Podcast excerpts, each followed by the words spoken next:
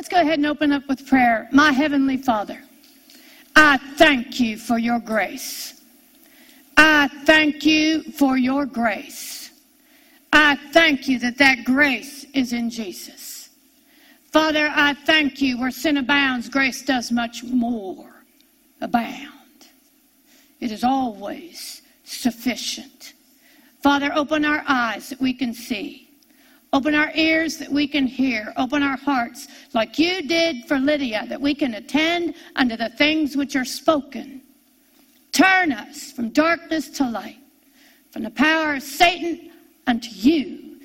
And Father, we ask this in the name of your Son, Jesus. If you will turn with me to Matthew 27, I believe I need to go ahead and speak. Matthew 27, verse 50. We, all over the world, are celebrating Easter today. You know, it is an honor and a privilege that the whole world, every Christian, is celebrating Easter today, and we get to join them. Let us magnify his name together. All right? Verse 50 Jesus on the cross, when he had cried again with a loud voice, yielded up the ghost. He is the one that yielded up the ghost. No man could kill him. When he was finished, he yielded up the ghost. And behold, the veil of the temple, the veil of the temple was rent in twain from the top to the bottom. And the earth did quake, and the rocks rent. That was not something done in a corner. Jesus' death, burial, and resurrection was not a little thing done that nobody knew, that nobody saw. They felt it. The rocks rent, and there was an earthquake. God was there. And God, when Jesus gave up the ghost, rent the veil of the temple, where only the high priest could go in and only once a year and not without blood, that veil was rent apart from the top to the bottom. The power of the death, burial, and resurrection of Jesus, the power of the death, burial, and resurrection of Jesus. It says, And the earth did quake, and the rocks rent, and the graves were open and many bodies of the saints arose and came out of the graves after his resurrection and went into the holy city and appeared unto many. Not just one person came out of the grave, not just one. Not just one, many came out of the graves after the resurrection. The power, the power that was in the resurrection. When Jesus walked out of that grave, the power that was in his resurrection, many dead walked out with him. Dead. How long they'd been in the grave, we don't know. But if they died of sickness, that sickness had to be fixed. The bodies had to be fixed. The cells, the heart, the brain all had to work again. Many came out of that grave with Jesus. The power of the resurrection. Now go with me to Ephesians 1:17. It says that the God of our Lord Jesus Christ, the Father of glory, may give unto you the spirit of wisdom and the revelation, the revelation, the understanding down here in the heart, and the knowledge of Him, and the knowledge of Jesus. Not just the man that walked on the earth. And not just, you know, Jesus, it never reads in there anywhere that he talked to the birds when he was little. He may have, but it was never written. It says a revelation in the knowledge of Jesus. That knowledge is in the death, burial, and resurrection. The eyes of your understanding, like I prayed, open our eyes. the eyes of your understanding being lightened, that you may know, that you may know what is the hope of his calling and what the riches of the glory of his inheritance in the saints. And what is the exceeding greatness? Exceeding greatness, not a little bit of greatness, exceeding greatness of his power to usward. To us word. The power to us. What is the exceeding greatness of the power to us? To us. Did you know that power was for us? Did you know that that resurrection power is for us? It didn't stop at the tomb. It didn't end the minute he walked out. If you were still stuck at the tomb when Jesus walked out, you need to get walking because a lot more happened than his walking out of that grave. The exceeding greatness of power to us. To us, word, who believe. Who believe. According to the working of his mighty power, his mighty power, when he what he wrought in Christ when he raised him from the dead and set him at his own right hand in heavenly places, far above principality and power and might and dominion and every name, every name that is named, not only in this world but also in the world to come, and has put all things under his feet and gave him to be the head over all things to the church, which is his body. You part of that body? Are you part of that body? Are you part of the body that came out of the grave? Do you have the Spirit of Jesus in you? Then that power is to us. That power is to us. We cannot just stop. Oh, when I was in the Methodist church, we celebrated Easter every year. And since I was in since I was in high school, they we even had our own high school service. They gave one of the services to the high school kids because they didn't want to do all of them. And so they said, "Here, you can have one." You know, in the Methodist church, you weren't spiritual unless you went to the sunrise service, Easter breakfast, service number 2, and service number three. If you went to all four of those things, you might have been spiritual. You know what?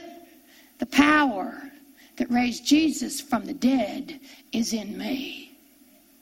The power that raised Jesus from the dead is in me. Is in me. It works in me and it's supposed to work in you. Jesus didn't raise from the dead for nothing. He didn't raise from the dead for nothing. I want you to go with me to Luke 24, verse 49.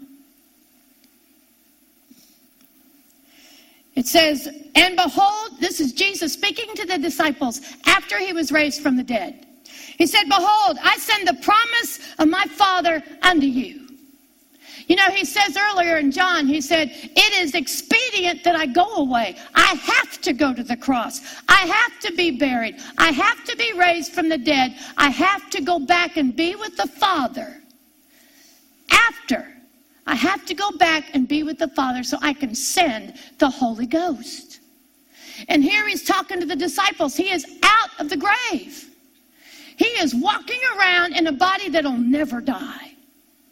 He is the first fruits from the grave. His body has been resurrected. He is never going to die again. He is alive next to the Father talking, but he is alive. You can pinch him. You can touch him. You can handle him. He is alive. But look what he says to the disciples after he was alive. He said, I send the promise of my Father unto you, but tarry you in the city of Jerusalem until you be endued with power from on high. He said, Don't you go yet. We're not done. I'm not done. I came out of the grave. I beat death. I overcame death. I overcame sin. And when sin was paid for, death had no hold. The only hold death has is with sin. Adam died only because he sinned. If Adam would have not have sinned, he would not have died. Death had no hold on Jesus. The spirit of death had no more hold on Jesus. His body had no sin in it, it had no sinful nature in it. Death couldn't hold him. The Father brought him out. And he walked out of the grave, totally beating death totally beating hell, totally beating grave, the grave, totally beating sickness, totally beating sin, totally beating all curses, totally beating how? By the power of God in him. And that same power is in us. And Jesus said, Don't stop here. You're going to tarry until you're endued with power on on high. Do we have that power? Do we have the power? We have to have the power, or the resurrection doesn't mean a thing. It doesn't mean a thing. You can celebrate Easter every year, but folks, that power that was used to raise Jesus from the dead delivered me of insanity. Insanity, a curse that had been in my family for generations relatives and halfway houses and institutions and looking like vegetables. God delivered me from it with that power that He used to raise Jesus from the dead. That power delivered me of insanity. That same power that was raised from the dead took poverty away from me. I overcame it by the power that Jesus used when he came out of the grave. The Father, Jesus said, Tarry until you be endued with that power from on high. Are you endued with it? Are you going to make Jesus' resurrection worth it? Worth it to you. Worth it to you. You know what that resurrection did? Turn with me to Acts 10. I'm going to go back to that verse, 15. It says, And the voice spoke to Peter the second time and he said, What God has cleansed. What God has cleansed. That's what the resurrection was for. That's what the death, burial, and resurrection was for. It cleansed. You know why Jesus needed a cleansed vessel? So he could put the Holy Ghost in it. So he could put the Holy Ghost in it. He had to clean the vessel first. He said, You can't put wine into old bottles. You put new wine in new bottles. The vessel had to be clean. It had to be clean. Jesus went to the cross and he paid everything for our sin. He took our sin on his own body. Oh, he writhed on that gray on that cross, trying to breathe, taking in all the sin, that eternal spirit putting on Jesus our sin, our iniquity, our diseases, our curses. He took it all. Why? He had to get the vessel clean. He had to get the vessel clean. He went to hell. He went to hell and paid for our iniquities. Paid in front of the Father, paid his soul in travail. Why? He had to get the vessel clean. And when he had finished paying for us, when the ransom was paid, the Father who sent him out of love for us went and got him. Went and got him. He said, That's enough. That's enough. It's been paid for. That resurrection has to be nothing but joy and excitement for you. Our payment has been made, our ransom has been paid. Everything that is against us has been paid for. Now, what do we do? The vessel's clean. Now we put the power in it. Now we put the Holy Ghost in it and we walk in the power. The same resurrected power that Jesus was raised from the dead with. We have to walk in that power. It is no use. It is in vain if we do not walk in the power that Jesus bought us. It is in vain if we do not walk in the power in the power that Jesus had when the Father raised him from the dead. He did it for us. He made the vessel clean so that it could hold the power of God, and it is in us. Our poverty should be ended if we believe. Our sicknesses and diseases finished, paid for if we believe. If we believe by grace, like Doyle said. We didn't ask for it, we didn't deserve it, but Jesus paid for it anyway. He made the vessel clean. He made your vessel clean if you will believe and use your faith. That power is available to us right now. Right now, I know there are some tuning in and you are looking for that deliverance. You have come expecting it. Well, guess what? You're going to get it right now. Doyle and I were talking about this on the way here. I said, Doyle, it is in my heart to pray. Will you join your faith with mine? He said, Absolutely. Father, in the name of the man that raised from the dead, in the name of the man who cleansed us so we can hold your power. Father, in the name of Jesus, those that came expecting to be delivered, Father, deliver them now in Jesus' name. Deliver them now in Jesus' name. Father, I thank you that power is on us now in the name of the man that paid for it, in the name of the man who paid the ransom in full. Father, I thank you. I thank you. You deliver them now in the name of Jesus. Father, I thank you. I break that power of witchcraft over you now in the name of Jesus. I break that power of witchcraft. I break it now in the name of Jesus. I break it now. It has no more authority over you in the name of Jesus. In the name of the man that paid the price, in the name of the man that bought us the power of deliverance. Father, I thank you for that power right now on them. Yeah, I thank you right now. I see it. I thank you right now for that power on them now in the name of Jesus, delivering them from this witchcraft in Jesus' name delivering us from this witchcraft in Jesus' name, delivering us from this witchcraft in Jesus' name. I command you to come out of them in the name of Jesus. I command you to come out in the name of Jesus. I command you to come out in the name of Jesus. I command you to come out in the name of Jesus, I command you to come out. In the name of Jesus, I command you to come out. In the name of Jesus, I command you to come out. In the name of Jesus, I command you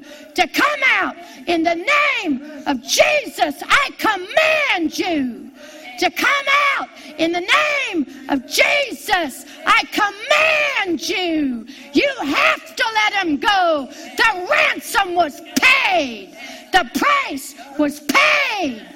Jesus paid it. I command you to come out in the name of Jesus. I command you to come out in the name of Jesus. I command this spirit to come out. Yeah, to come out in the name of Jesus. I command you to come out in the name of Jesus. I command devil to come out in the name of Jesus. All this witchcraft, I command you to come out in the name of Jesus. I command you to come out in the name of Jesus. I command you to come out in the name of Jesus. I command you to come out in the name of Jesus, I command you to come out, you wicked spirit.